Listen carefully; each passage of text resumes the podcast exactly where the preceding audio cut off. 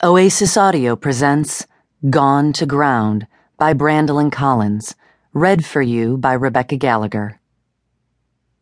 2010 Pulitzer Prize, feature writing, The Jackson Bugle. Gone to Ground. What happens to a small, quiet southern town when evil invades in the form of a serial killer? By Trent Williams, October 29, 2010. Excerpt Amaryllis, Mississippi is a scrappy little town of strong backbone and southern hospitality. A brick paved main street, a park, and the legendary ghost in its old cemetery are all part of its heritage. Everybody knows everybody in Amaryllis, and gossip wafts on the breeze. Its denizens are friendly, its families tight. On the surface, Amaryllis seems much like the flower for which it's named, bright and fragrant but the amaryllis flower is poisonous.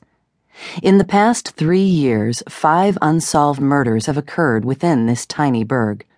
All the victims were easy targets, women who lived alone, ranging from age 48 to 64. Each was killed in similar fashion while asleep in bed, from a single knife stab to the neck.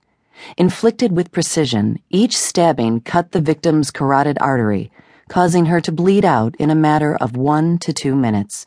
After being stabbed, the women were then stuffed into their bedroom closets.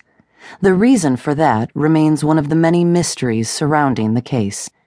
This strange MO has led to the dubbing of the murders as the closet killings. Three victims have been white, two black.